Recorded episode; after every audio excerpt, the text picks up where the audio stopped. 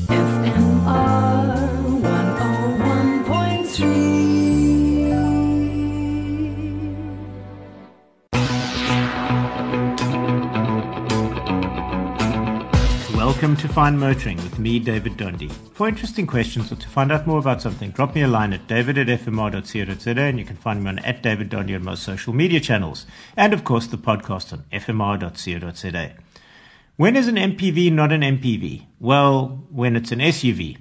Uh, I'll explain. Kia gave me their Carnival to test, and about the only thing I didn't love was the name. Carnival makes an awesome seven people family wagon that pretends to be all SUV in the looks department, and the name Carnival just sounds a little bit playful for this. This is just one awesome seven seater family car that does it all.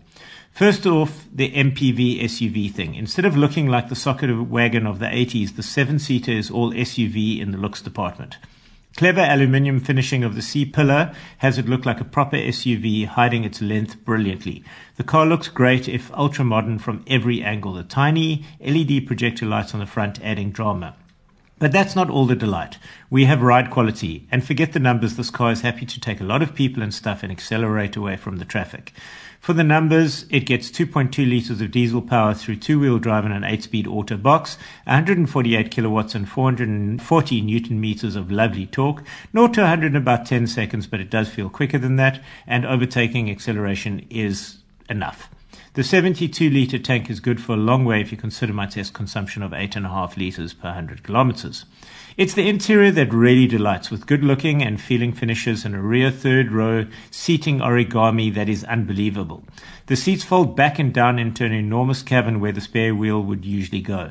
But when they are down, you have a cavernous rectangle to put big stuff in, and I mean big stuff. And when up, Unusually in this category, it has a huge boot space as the seats go up and forward, leaving a crater that would swallow a drum kit with ease. The second row has two buckets on rails that move pretty far in both directions, and they have a huge gap between them, making access via the motorized side doors to the third row a pleasure. And then there is the drive, comfortable without wallow, with all the driver aids in the top end model that I test. Radar cruise control, rear cross traffic safety systems that saved my anxiety when a kid on a bicycle popped up as I was reversing. He was far enough away that I wouldn't have hit him anyway, but it was moments after the brake slammed on that I understood why that had happened. Great tech. The car has just about anything with over 10 USB chargers and even wireless charging and wireless CarPlay. Lane sensing and holding that worked and generally an easy car to take the family on a long way with all their stuff.